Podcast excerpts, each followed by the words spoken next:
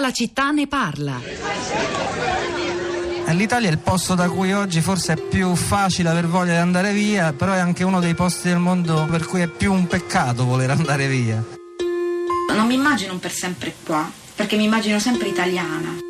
Ci sono due anime in me, quella che ha speranza e quella che non ce l'ha. Dispiace perché, come sono solito dire, nessuno se ne andrebbe dall'Italia se non fosse costretto. Tornerei però non a tutti i costi. Il desiderio più grande è quello di tornare. Quando cerchiamo lavori migliori li cerchiamo qui e li cerchiamo in Italia. I think that an Italian diaspora certainly exists. It's a diaspora whose reality many Italian institutions want to deny. Voglio tornare in futuro, spero di riuscire a tornare prima o poi. Partire è una sconfitta non tanto per chi parte, è una sconfitta per chi resta e magari ha costretto gli altri a partire. È una perdita secca per l'Italia, fare una esperienza, qualificarsi ulteriormente all'estero, questo è assolutamente fisiologico. Abbandonare per sempre il paese e non vedere la possibilità di tornare in Italia, questo è il fatto patologico.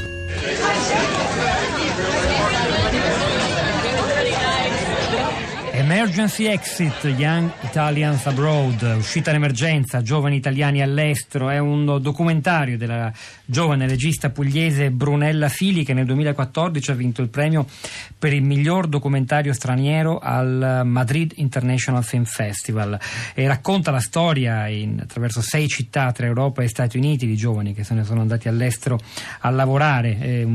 Si può ritrovare in rete questo film, questo viaggio molto, molto attuale. I numeri continuano a crescere, come documenta il centro studi di Confindustria, che ci ha raccontato attraverso la voce del suo direttore Paolazzi come la fuga sia inarrestabile. Chissà, forse c'è qualcuno che dice basta, almeno voi di Radio 3 promuovete una campagna per abolire l'espressione fuga dei cervelli.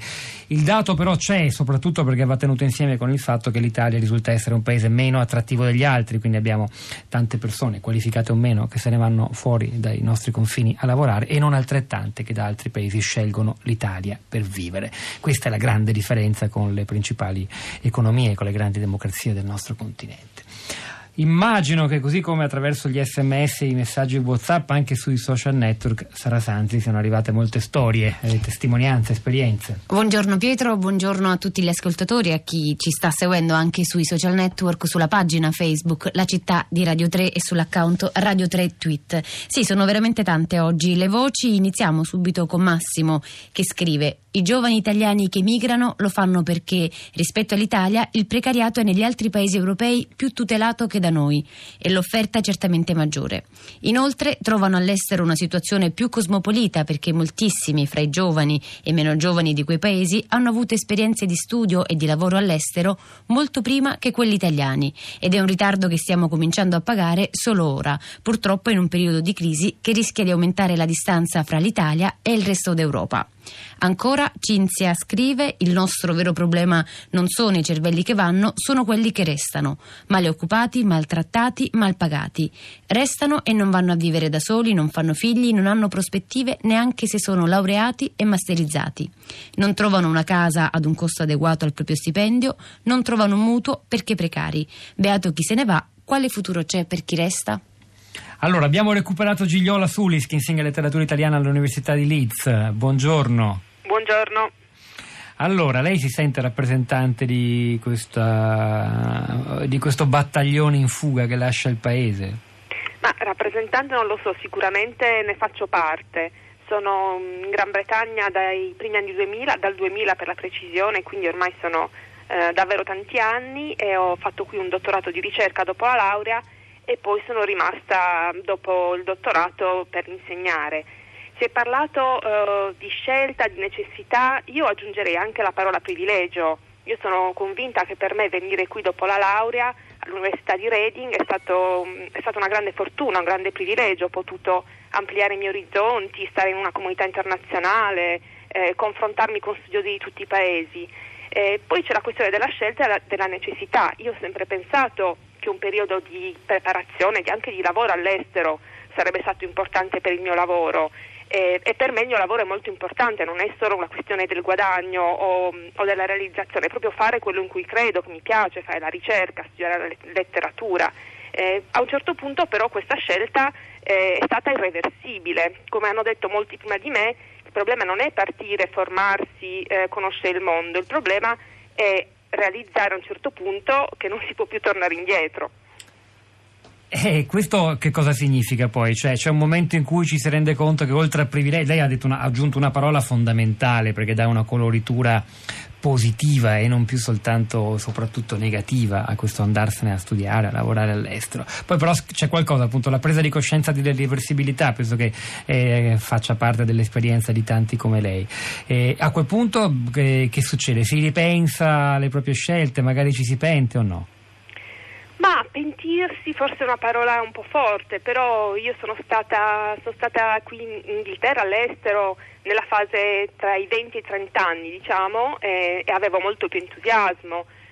Anche adesso continuo ad avere l'entusiasmo, però superati i 40, arrivata nella fase dei 40, mi rendo conto che questa scelta ha comportato molti sacrifici. Per esempio, dal punto di vista personale, io sono sposata, mio marito è cagliaritano, io sono cagliaritana.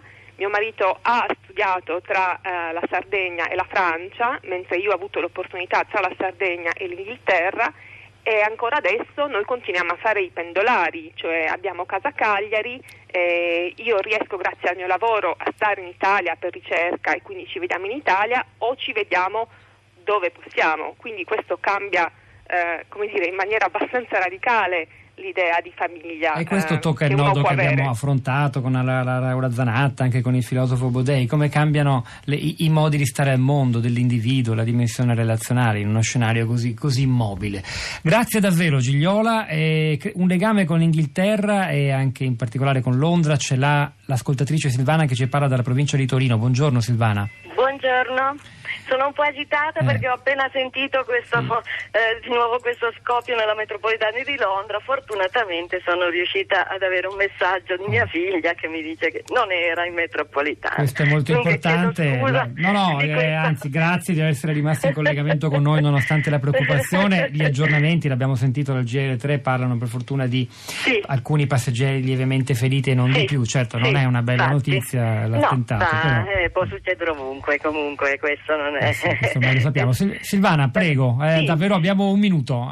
Un minuto. Allora, mia figlia è partita tardi, cioè ho 33 anni l'anno scorso, dopo molte esperienze di lavoro qui come veterinario. Faceva il veterinario anche qui e in ottimi posti, l'ultimo ambulatorio dove lavorava era ottimo, proprio di grande livello, ma era abbastanza fuori mano rispetto a Torino dove stavamo, ed è andata a fare un'esperienza, chiaramente, perché dice prima di essere troppo vecchia devo fare questa esperienza, e lì dove si trova tanto ha molte opportunità, perché può cambiare lavoro, ci sono molte opportunità e poi viene riconosciuta. Quindi bilancio positivo anche per lei. Bilancio positivo, anche se come qualità del lavoro lei dice lavoravamo meglio nell'ambulatorio qui, nel senso come livello di un'immagine più complessa, un po' più sfumata. Grazie Silvana per avercela regalata. Sara. Pietro, chiudiamo con il monito di Michele che dice: gente, la prospettiva nella quale dobbiamo muoverci è il mondo, non l'orticello di casa. Una trasmissione non basta, ci scrive un ascoltatore via SMS, dovete riproporre lo stesso argomento, bisogna parlarne di più, lo faremo, promesso. C'era Pino Berardi alla parte tecnica, Piero Pugliese alla regia, Pietro del Soldato e Sara Sanzi a questi microfoni, al di là del vetro Florinda Fiamma, Cristina Faloci, che vi salutano insieme alla curatrice Cristiana Castellotti. È il momento di Radio 3 Europa con Anna Maria Giordano, ci risentiamo lunedì mattina alle 10.